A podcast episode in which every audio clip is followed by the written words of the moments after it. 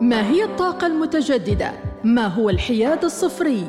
كيف تتعرف على مصادر الطاقة وتؤثر على حياتنا العامة؟ صفر عشرين خمسين صفر عشرين خمسين. تعرف على حاضر ومستقبل الطاقة عبر الإذاعة الأولى الوصال.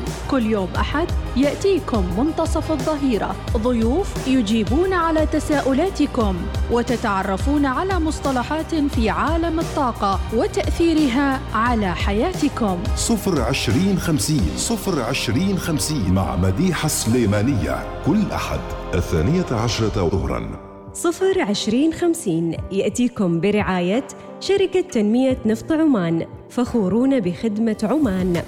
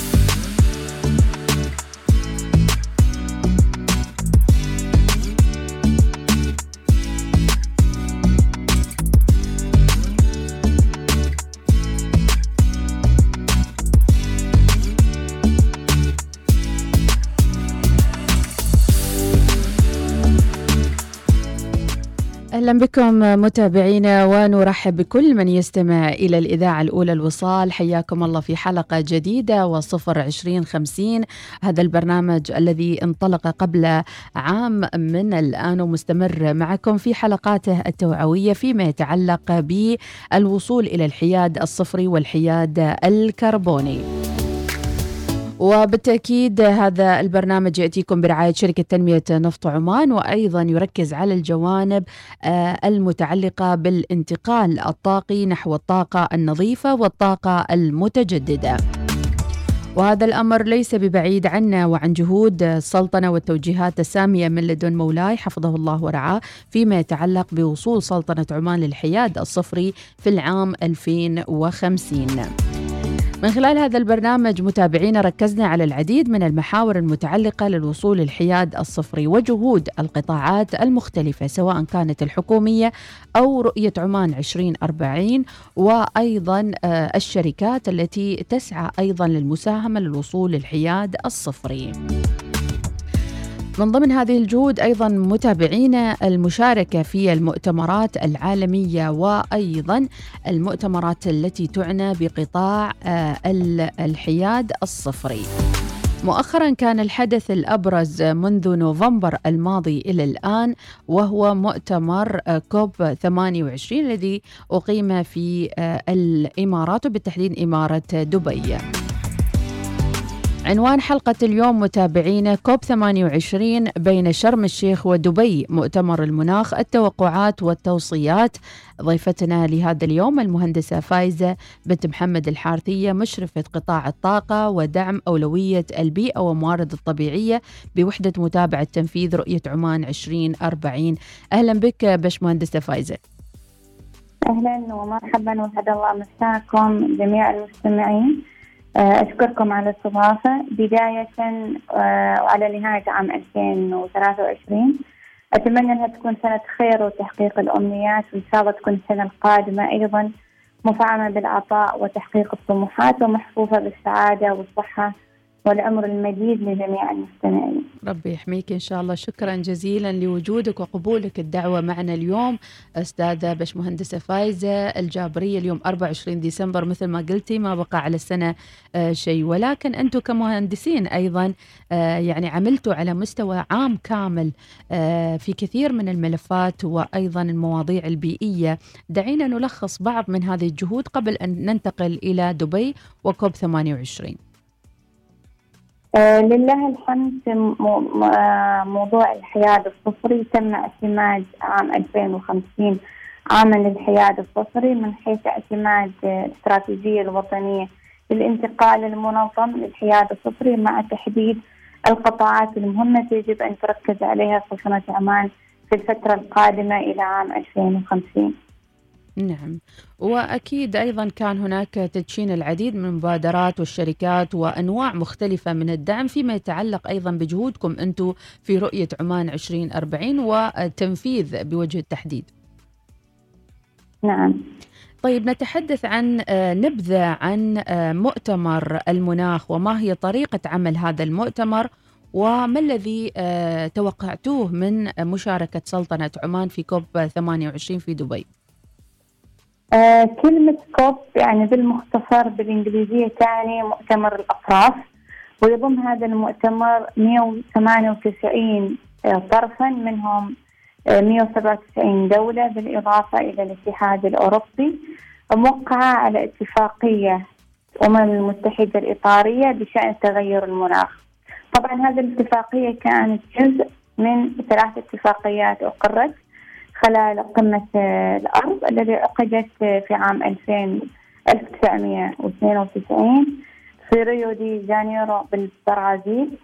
آه، وأيضا مصطلح كلمة كوب يعني في عدة مؤتمرات آه، للأطراف في هذه الاتفاقيات. عندنا آه، مؤتمر للتصحر وحماية الأرض الأراضي الرطبة.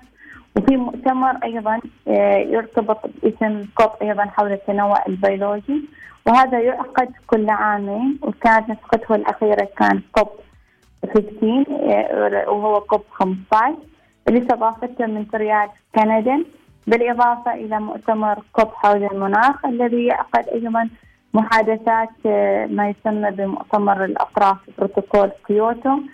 ومؤتمر الأطراف آه، في اتفاق آه، باريس الذي عقد عام 2015 ويضم 195 دولة خلال هذا المؤتمر. طبعا الهدف من هذا آه، المؤتمر عادة هو لأجل تجنب آه، آثار التغير المناخي والحفاظ على كوكب صالح آه، للعيش للإنسانية وللبيئة. كانت مشاركة سلطنة عمان في عدة مؤتمرات في جميع المؤتمرات وكان آخرها في مؤتمر كوب 28 في دولة الإمارات العربية المتحدة. اللي كان في دبي. آه، ركزت المشاركة سلطنة عمان على وجود جناح خاص للتعريف بجهود مبادرة سلطنة عمان في التحول الأخضر وحلقات عمل وجلسات نقاشية من أجل إبراز جهود ودور آه، سلطنة عمان في موضوع الاستدامة البيئية وتغير المناخ. وهناك كان في فريق تفاوضي متخصص ضمن آه، فرق التفاوض من أجل إيجاد اتفاق آه، دولي أو آه، لموضوع التغير المناخ. طبعا ركزت محاور المشاركة على التحول في الطاقة على تمكين الإنسان هذا الجانب وأيضا المشاريع البيئية وإبراز الجهود الوطنية من خلال مشاريع الطاقة المتجددة مشاريع الهيدروجين الأخضر ومشاريع المحميات الطبيعية. نعم. هل نجحت الدورات السابقة في مؤتمر المناخ؟ وأنتم أكيد كشركاء ومهندسين في مجال الطاقة متواجدين منذ فترة. هل لمستم هذا التغيير آه، مقارنة مع كوب 27 في شرم الشيخ اللي أقيم في مصر سابقا؟ نعم هناك آه، كثير من آه، كانت الطموحات على مؤتمر كوب 28 اللي هو كوب 28 لأن سجل هذا المؤتمر أكبر حدث مناخي على مستوى العالم استضافته الدولة الشقيقة دولة الإمارات العربية المتحدة من حيث عدد الحضور في المنطقتين الزرقاء والخضراء وعدد حضور على مستوى رفيع من حيث رؤساء الدول حكومات من حول العالم وزراء وممثلون من الجهات الحكومية والمنظمات الغير الحكومية أيضا باشتراك القطاع الخاص والشعوب الأصلية والشباب للإسهام في إعادة صياغة العمل المناخي العالمي. تقريبا يعني آه، كان حضور أكثر من سبعين ألف مشارك. آه، آه، هناك خطة طموحة بردت من أهداف هذا المؤتمر أنه التركيز على انتقال مسؤول وعملي في قطاع الطاقة تطوير آلية التمويل المناخي وأيضا تحسين الحياة وسبل العيش واحتواء الجميع نحو هدف آه، عالمي واحد. طبعا شكل مستقبل الوقود الأحفوري جوهرة النقاشات خلال هذا المؤتمر. من خلال طرح عدد من الأهداف الملموسة على أن تحقق بحلول عام 2030 منها زيادة قدرة الطاقة آه، المتجددة في العالم نحو ثلاثة أضعاف مضاعفة تحسين كفاءة الطاقة مضاعفة إنتاج الهيدروجين وأيضا فرصة إجراء أول تقييم عالمي لاتفاق باريس. آه طبعا هو جزء من النقاشات اللي تمت آه مسبقا في كوب آه 27 في شرم الشيخ على موضوع التمويل. كان هناك حوارات آه ومناقشات حاجة في الموضوع لأنه وعدت به الدول الغنية للمساعدة على عملية التكيف مع تغير المناخ وحول ترتيبات إنشاء لصندوق التمويل للخسائر والأضرار. التي لحقت بالبلدان الأكثر فقرا جراء تغير المناخ. وطبعا إحنا لاحظنا سلطنة عمان من الدول اللي تأثرت بالتغير المناخ من خلال العصير آه، خلال العشر سنوات الماضية وأكثر. يعني تأثرنا كثير بهال بالتغير المناخي نذكر منها آثار شاهين آثار دونو وبيت وموكونو فهذه كلها هي مثل ما نقول جزء والشغل الشاغل للعالم ينظر إليه من التخفيف من هذه الآثار من خلال التركيز على مواضيع الاستدامة البيئية. نعم لكن آه، بشمهندس فايز الجابري البعض أيضا كان له وجهة نظر. فايز الحارثي فايز الحارثي عفوا أنه كان آه، كان عندهم وجهة نظر بأنه ربما تكون هذه المؤتمرات هي آه، نوع فقط من إخلاء المسؤولية مع استمرار يعني عملية التصنيع وعملية الوقود الأحفوري. وأيضا البعض اعتقد أو أجزم بأن هذه المؤتمرات يصرف على عليها الكثير في المقابل المردود من وراءها سيكون آه، يعني قليل بالمقارنة مع الجهد المبذول. أنا أعتقد هذا اعتقاد خاطئ لأنه ما لمسناه في مؤتمر كوب 28 كان ذكر أرقام تمويلية آه، وفي نجاح لتخصيص مبالغ لموضوع صندوق آه، تمويل الخسائر والأضرار حيث نجح المؤتمر آخر مؤتمر في دولة الإمارات العربية المتحدة إلى التوصل إلى إجماع بين دول الأطراف على كثير من الملفات الرئيسية اللي ظلت عالقة خلال فترات طويلة في المؤتمرات السابقة. واستطاع كوب 28 بناء على ما تم التوصل إليه في كوب 27 الذي عقد مدينة شرم الشيخ جمهورية مصر لتفعيل صندوق معالجة الخسائر والأضرار يعني هذا كان موضوع جدا حاير في الفترة السابقة وتم التركيز على عدة مواضيع منها طاقة أنظف وأكثر كفاءة. آه، وهذا ما وافقت عليه مبادرات مثل تقليل استخدام الوقود الأسطوري. في هناك تحدي لهالموضوع لكن تم في النهاية آه الاتفاق على تعهد عالمي للطاقة المتجددة وكفاءة الطاقة. بقيادة دولة الإمارات العربية المتحدة والاتحاد الأوروبي والولايات المتحدة. نعم. أيضا نجح المندوبون في تخصيص تقريبا ما يقارب 2.5 مليار دولار أمريكي للطاقة المتجددة. لما نجي نذكر على موضوع التمويل الخسائر والأضرار شهد المؤتمر الأطراف 28 إنشاء صندوق للخسائر والأضرار للدول المتحالفة. آه تقريبا آه يعني بلغ التعهدات فيه بمبلغ 100 مليون دولار لهذا الصندوق ولما نجي نتكلم عن التمويل الأخضر اللي هو الداعم المالي للعمل المناخي يلعب دور رئيسي في الترويج للعالم أكثر استدامه نعم. آه، وخالي من الكربون محور رئيسي خلال هذا العام في المؤتمر؟ حيث تعهدت دولة الإمارات بتقديم تقريبا دعم 270 آه، مليار لهذا التمويل الأخضر من خلال البنوك المحلية آه، في الدولة وتمويل مشاريع متعلقة بالمناخ آه، في جميع أنحاء العالم. يطلق صندوق تحفيزي بقيمة 30 مليار دولار اللي هو الكيرا الذي يستخدم تخصيصا لاستراتيجية المناخ وتدفقات الاستثمارات إلى إلى العالم.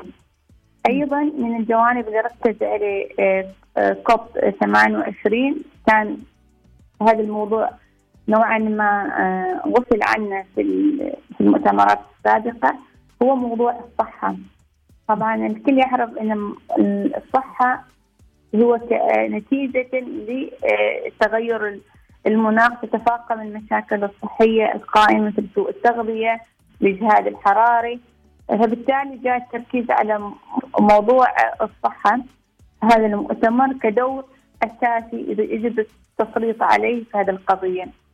نعم. آه، من ناحية الموضوع اتفاقيات الانتقال من الوقود الاحفوري شهد هذا المؤتمر إجماع عالمي من خلال التخلص آه، التدريجي من النفط والغاز والفحم آه، والتحول نحو الطاقة المتجددة والاستدامه البيئيه من خلال اتفاقية ميثاق إزالة الكربون من النفط والغاز حيث وقعت 50 شركة تمثل أكثر من 40% من إنتاج النفط آه، العالمي على هذه المبادرة.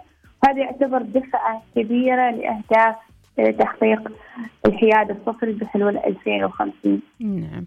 إذا اتفاقية تخفيف استخدام الوقود الأحفوري أو التحول بعيدا عن الوقود الأحفوري آه واحد من أهم آه التوصيات ويمكن النقاط اللي أجمع عليها العديد من الدول. لماذا بعض الدول لا زالت تخاف أن تبتعد من الوقود الأحفوري؟ وأنتم كمهندسين أيضا أكيد لكم نظرتكم عن الوقود الأحفوري مقارنة بالوقود النظيف. نعم آه بس بغيت أوضح آه مفهوم الحياد الصفري. يعني ما معنى إن إن نحن نتحول للحياد الصفري إنه يكون في هناك آه يعني استغناء تام على موضوع الوقود الأحفوري. المقصود بالحياد الصفري إنه هناك في توازن بين الانبعاثات اللي تسببها آه، الاحتراق الوقود الأحفوري وبين عمليات الخوض تلك الانبعاثات في فترة زمنية إلى ما يعادل الصفر يعني مثلا الدول آه، هناك في تحدي كبير في الدول التي بنيت اقتصادها على النفط والغاز يعني نتوقف آه، فجأة على إنتاج النفط والغاز راح يؤثر على التنمية الاقتصادية راح يؤثر على الناتج المحلي للدولة. أما أن يكون عندي توازن بين هذه الانبعاثات وبين عمليات الخفض من حيث أني أعزز في مصادر الطاقة المتجددة أعزز في كفاءة الطاقة.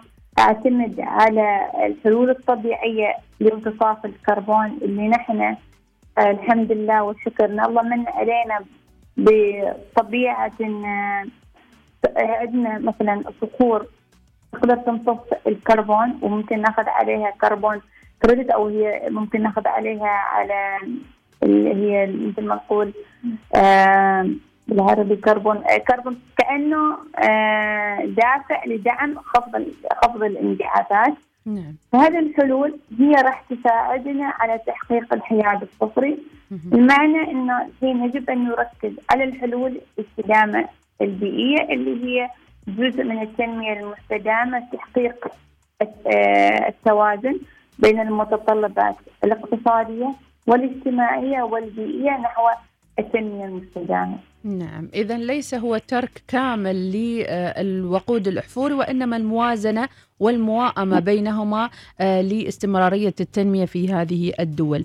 طيب آه، أين قرر أن يكون الاجتماع الأطراف القادم؟ بعد شرم الشيخ وبعد دبي آه، أين سيكون كوب 29 تم الإعلان عن استضافة دولة أذربيجان لمؤتمر الأطراف التاسع والعشرين. في الفترة بين 11 إلى 22 نوفمبر من العام المقبل هو عام 2024 بعد حصولها على دعم آه، دول أوروبا الشرقية بعد سحب أرمينيا لعرضها باستضافة المؤتمر. الجدير بالذكر أن هذا المؤتمر يتم بالتحديد على حسب القارات آه، العالمية. وأيضا عرضت آه، البرازيل استضافة الدورة الثلاثين لمؤتمر الأطراف في منطقة الأمازون عام 2025 جميل جدا. يعني هناك أيضا تسلسل زمني للانتقال وقاري من قارة إلى أخرى نعم. حتى يلاحظوا أيضا آه هذه التغيرات المناخية في كل قارة. طيب آه يعني دورتين في آه الشرق الأوسط ماذا أفادتكم أنتم كمهندسين كطرح يعني الاستثمار في المنطقة وفتح أعين هذه الدول على نقول الفرص المتاحة متاح الاستثمار في الطاقة النظيفة في منطقة الشرق الأوسط كمصر أو كان دبي والخليج. لله الحمد. يعني من خلال تجربتي لحضور آه، مؤتمر في شرم الشيخ وحضور مؤتمر آه، كوب 28 في دولة الإمارات توسعت مدركاتنا وتوسع الفهم الحكومي والمؤسسي في سلطنة عمان على أهمية المشاركة في هكذا مؤتمرات من خلال السعي على توحيد الأجندة آه، البيئية لأن موضوع التغير المناخ هو موضوع عابر القارات لا تحد حدود سياسية ولا جغرافية. فبالتالي أن توحيد هذه الجهود واجب من أجل الحفاظ على الحياة وال... وال... وال... وسبل العيش في قلب العمل المناخي وأيضا شمولية الموضوع والتركيز على الأشياء اللي إحنا كنا غافلين عليها في السنوات اللي قبل يمكن قبل أكثر من سبع سنوات أو كذا على موضوع الطاقة المتجددة. يعني نحن في موقع جغرافي متميز آه، عندنا طاقة شمس عندنا طاقة الرياح وعندنا دمج بين طاقة الشمس وطاقة الرياح. آه، أيضا موقع جغرافي يتوسط العالم بين قارة آسيا وقارة أفريقيا وقارة أوروبا. إن إحنا قادرين على أن نفعل موضوع طاقة المستقبل طاقة الهيدروجين أو أي طاقة أخرى. كون نحن نتوسط العالم من ناحية وجود موانئ جاهزة وجود مناطق آه، مناطق آه، ال free zone هي مناطق الحرة نعم مثل الدقم أيوة أو صحار نعم بالفعل. تجذب المستثمرين. هذه الأنواع من المشاريع البيئية والاستثمارية وأيضا التفكير والتعمق في موضوع التكيف موضوع التمويل المناخ. لأن ما زلنا نعتبر سلطات عمان من الدول النامية التي ممكن أن تستفيد من هكذا تمويل اخضر وتمويل مستدام. في بعض المشاريع الحكومية والمشاريع الخاصة. نعم. فبدات تتوسع معنا مدارك ما هي المعايير التي يجب أن مثلا آه، تكون في بعض المشاريع البيئية اللي ممكن أن نحصل على دعم آه، دولي للموضوع صندوق المناخ الاخضر وأيضا آه، نفس الشيء نفهم آلية المفاوضات الاهتمام في موضوع الزراعة، موضوع الغذاء، موضوع المناخ، موضوع الأمن الغذائي لأن أحد أهم التوجهات والاستراتيجيات من أجل آه، مكافحة تغير المناخ. بالفعل يعني فعلا لمسنا مشاركة واسعة وكبيرة جدا من شركات العمانية آه، سواء شركة بي دي أو أو وزارة الطاقة والمعادن وبحضور معالي الوزير بنفسه أيضا آه، في هذه الاجتماعات ما أهمية أيضا وجود كل شركة وكل مؤسسة تعنى بالحياد الصفري في سلطنة عمان في مثل هذه المؤتمرات. رغم أن المؤتمرات هذه تتكرر الوجوه تتكرر و فما هي الإضافة سنة عن سنة آه، لوجودكم في مؤتمرات المناخ العالمي؟ آه، سؤال جيد. خاصة يعني جدير بالذكر أنه الاستراتيجية الوطنية للحياد الصفري للانتقال المنظم في سلطنة عمان حددت أهداف لكل قطاع. آه، لقطاع آه، الطاقة بشقي قطاع النفط والغاز وقطاع الكهرباء قطاع الصناعة قطاع النقل وقطاع المدن والمباني حتى هناك عندنا مستهدف آه، لعام 2030 مستهدف لعام 2040 نعم. ومستهدف لعام 2050 من هذه المستهدفات التزمت الشركات الوطنية والشركات الخاصة في سلطنة عمان لتحقيق هذا المستهدف. آه، نسميه قصير المدى لعام 2030 طويل المدى أو متوسط المدى عام 2040 و2050 فبالتالي هناك التزام آه وطني ملاحظ على مستوى القطاع الخاص والقطاع الحكومي من أجل تحقيق المستهدفات الوطنية في الاستراتيجية. لهذا السبب وجود آه الشركات المعنية آه، مثلا شركات النفط والغاز، شركات الكهرباء، الشركات المعنيه بالبيئه، في هكذا مؤتمر راح يدعم تحقيق الاستراتيجيه الوطنيه نحو الحياد الصفري، وهذا ما هو الهدف من وجودهم ومشاركتهم. آه، زيادة الوعي لأهمية آه، الملف التغير المناخ. وأيضا الحصول على تجارب الدول في هالمجال. ممكن الاستفادة كيف ممكن سلطنه العمان تستفيد مثلا من خبرة دول المنطقة من خبرة الدول العالمية؟ عندنا أهم شيء من الممكنات لتحقيق الاستراتيجية هو التعاون الدولي ونقل المعرفة وأيضا تعزيز التكنولوجيا. فوجود جميع الأطراف في المؤتمرات الدولية راح يساعد كل هذه الممكنات أن تكون سببا آه، لتحقيق الاستراتيجية الوطنية وتمهيدا لحلحله بعض التحديات مثلا عندنا تحدي في موضوع آه، تخزين الطاقة من ناحية كلفة آه، كلفة التقنية توفرها فوجود جميع الدول في مؤتمر واحد راح يساعد على معرفة آه، الشركات الممولة لهذا النوع من التقنية. ما هي أحدث التقنيات في تخزين الطاقة وكيف ممكن؟ لسلطنة عمان أن تستفيد من خبرات هذه الدولة سواء بنقل المعرفة أو أن هناك تبادل في بعض الخبرات. آه، فهذا جزء من أهداف آه، وجود هذه الكوكبة المتنوعة من الحضور في المؤتمرات. رائع جدا. وكأني أتخيل وجودكم في قبة إكسبو دبي.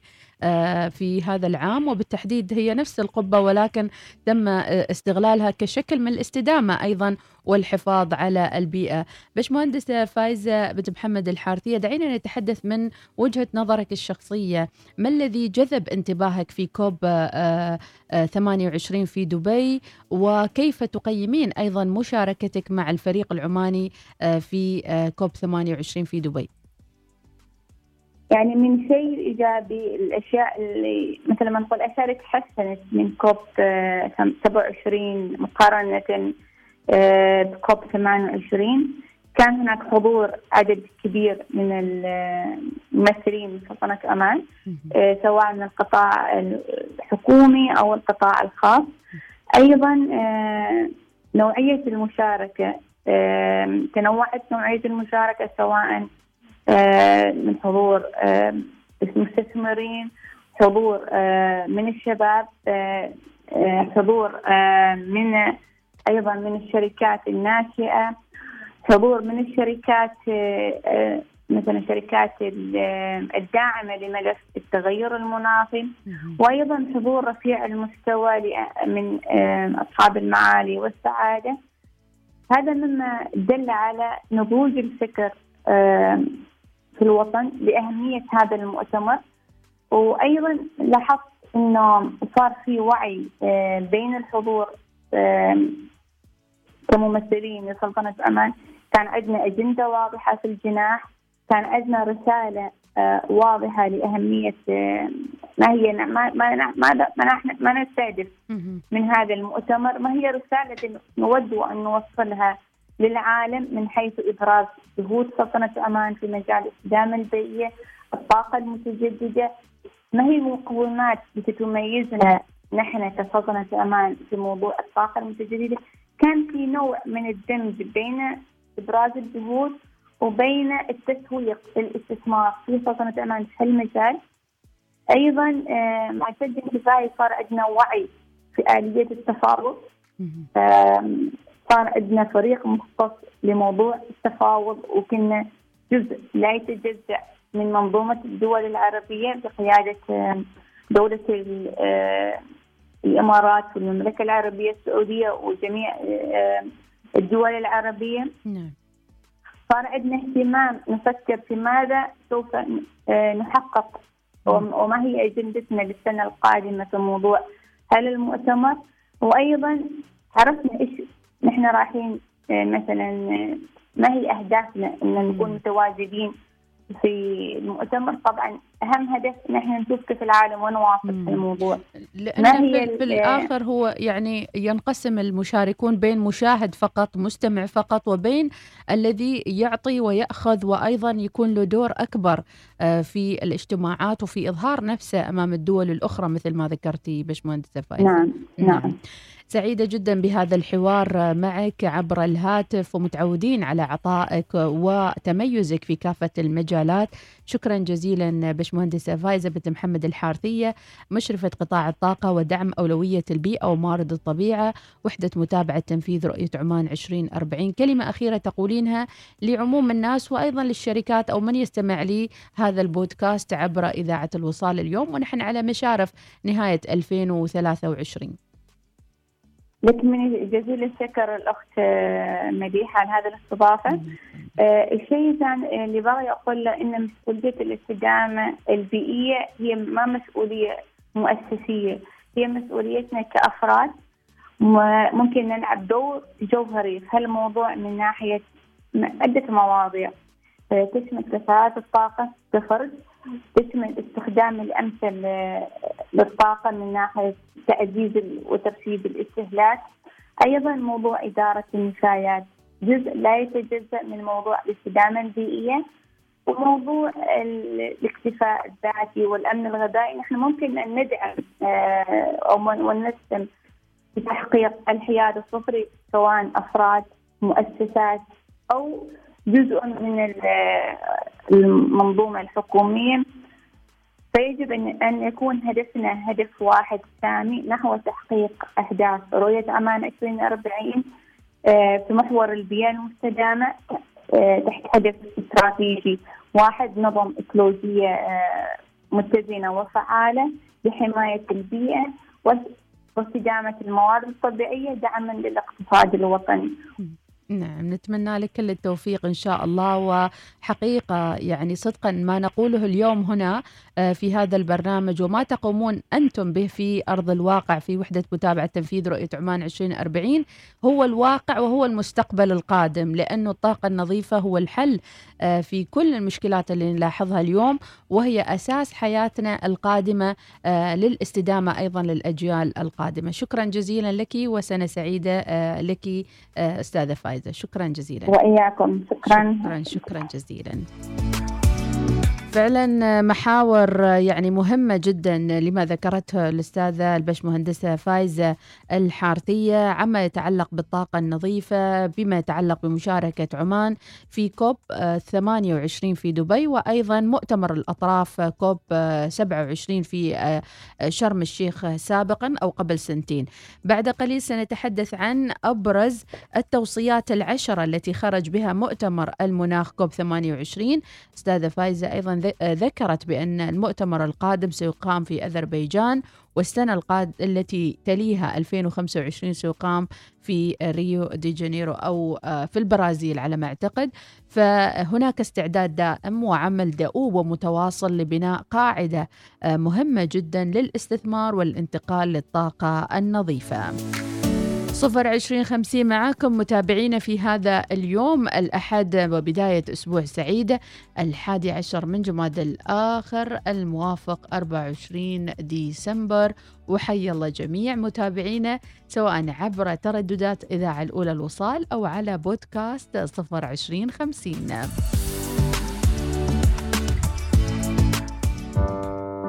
ما هي الطاقة المتجددة؟ ما هو الحياد الصفري؟ كيف تتعرف على مصادر الطاقة وتؤثر على حياتنا العامة؟ صفر عشرين خمسين. صفر عشرين خمسين تعرف على حاضر ومستقبل الطاقة عبر الإذاعة الأولى الوصال. كل يوم أحد يأتيكم منتصف الظهيرة. ضيوف يجيبون على تساؤلاتكم وتتعرفون على مصطلحات في عالم الطاقة وتأثيرها على حياتكم. صفر عشرين خمسين صفر عشرين خمسين مع مديحة سليمانية. كل أحد الثانية عشرة ظهراً صفر عشرين خمسين. يأتيكم برعاية شركة تنمية نفط عمان فخورون بخدمة عمان.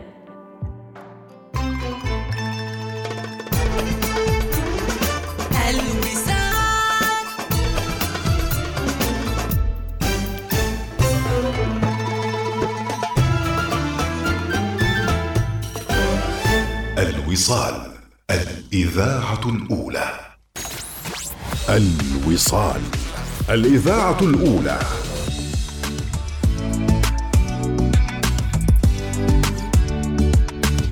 وبعنوان تاريخ مناخي جديد عشر نقاط نجح فيها كوب 28 بشكل استثنائي.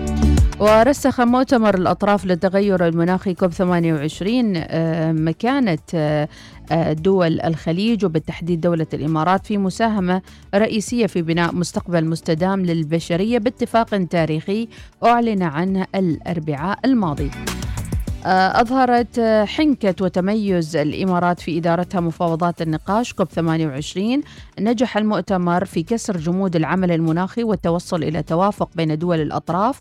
مثل كوب 28 دورة استثنائية لمؤتمر الأطراف على أرض الإمارات باتفاق تاريخي. استضافت الإمارات المؤتمر وحقق تغييرا جذريا بآلية وأجندة المؤتمر.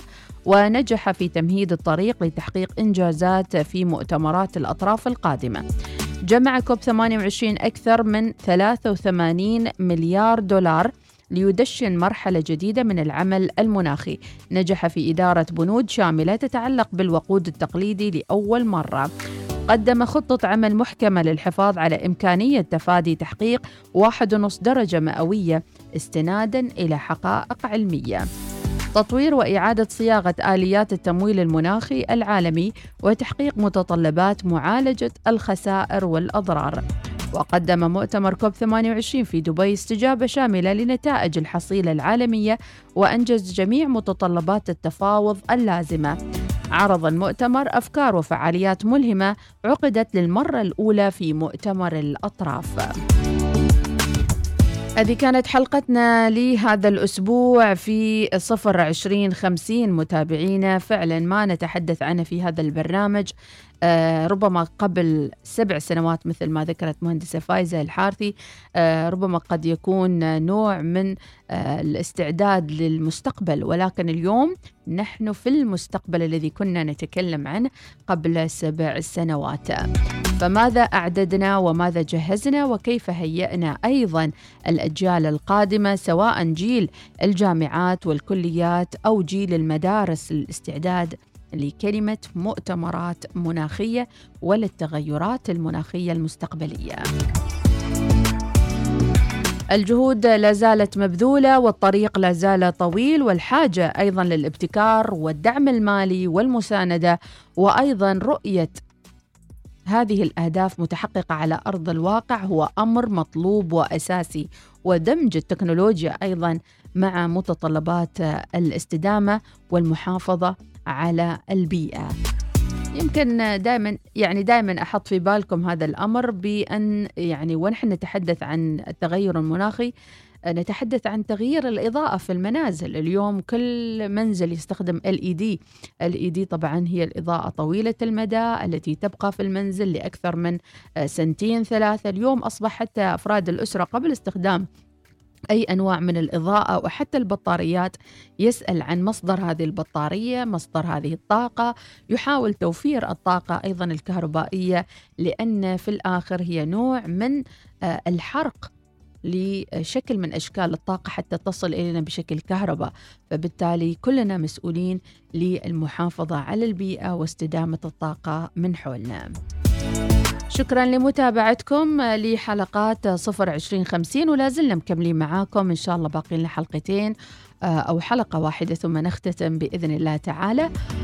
ومكملين معاكم كل ما يتعلق بالتوعية بالحياد الصفري والوصول إلى صفر انبعاثات كربونية. هذا البرنامج يأتيكم برعاية شركة تنمية نفط عمان من إعداد وتقديم وتنفيذ مديحة سليمانية. ألتقيكم الأسبوع القادم بالحلقة الأخيرة من صفر عشرين خمسين.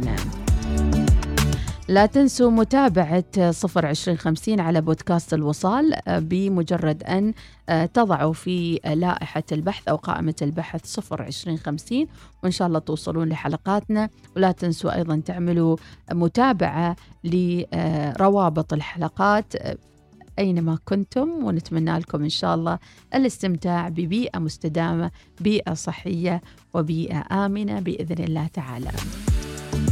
إلى اللقاء ونلقاكم الأسبوع القادم بإذن الله تعالى صفر عشرين خمسين برعاية شركة تنمية نفط عمان ومع السلامة ما هي الطاقة المتجددة؟